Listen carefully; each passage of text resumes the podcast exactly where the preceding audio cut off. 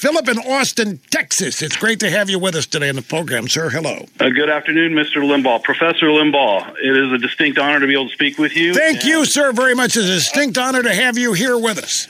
A 28 year uh, student of the Rush Limbaugh Institute for Advanced Conservative Studies.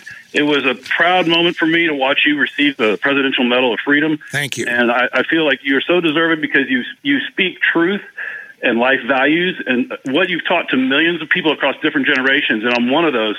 And what I've received of huge value from you is not to live in fear.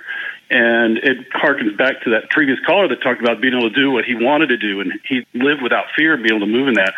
And so when I see this uh, coronavirus reporting, um, of course I come to you first, but as a spattering, I listen out across the other areas, and I've noticed that they are not reporting or in any significant way speaking of the uh, the recovery rate, which looks to be uh, commiserate with.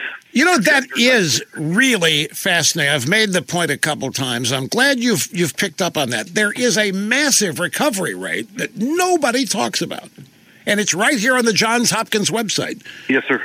And you know you're also so right.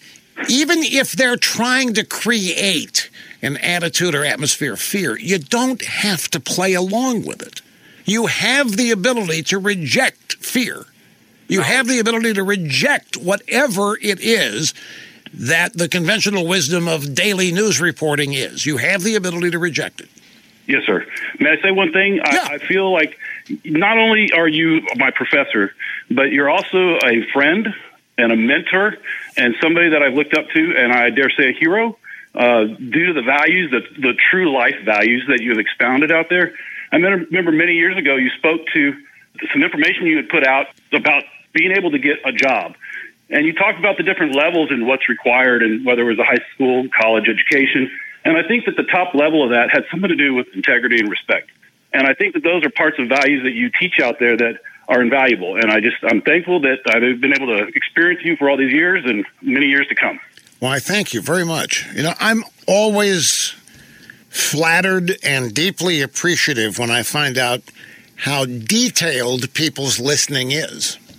And you have heard the details, and they've obviously made an impression on you. I remember many of the times, not all, I'm sure, but I remember many of the times I've talked about getting a job versus finding a career versus becoming productive versus finding what it is that you are born to do. We are all born to do something, including be lazy. Uh, some people just have to find what they were born to do is. And yeah, it's a rewarding thing to get calls like yours. I deeply and uh, and profoundly appreciate it.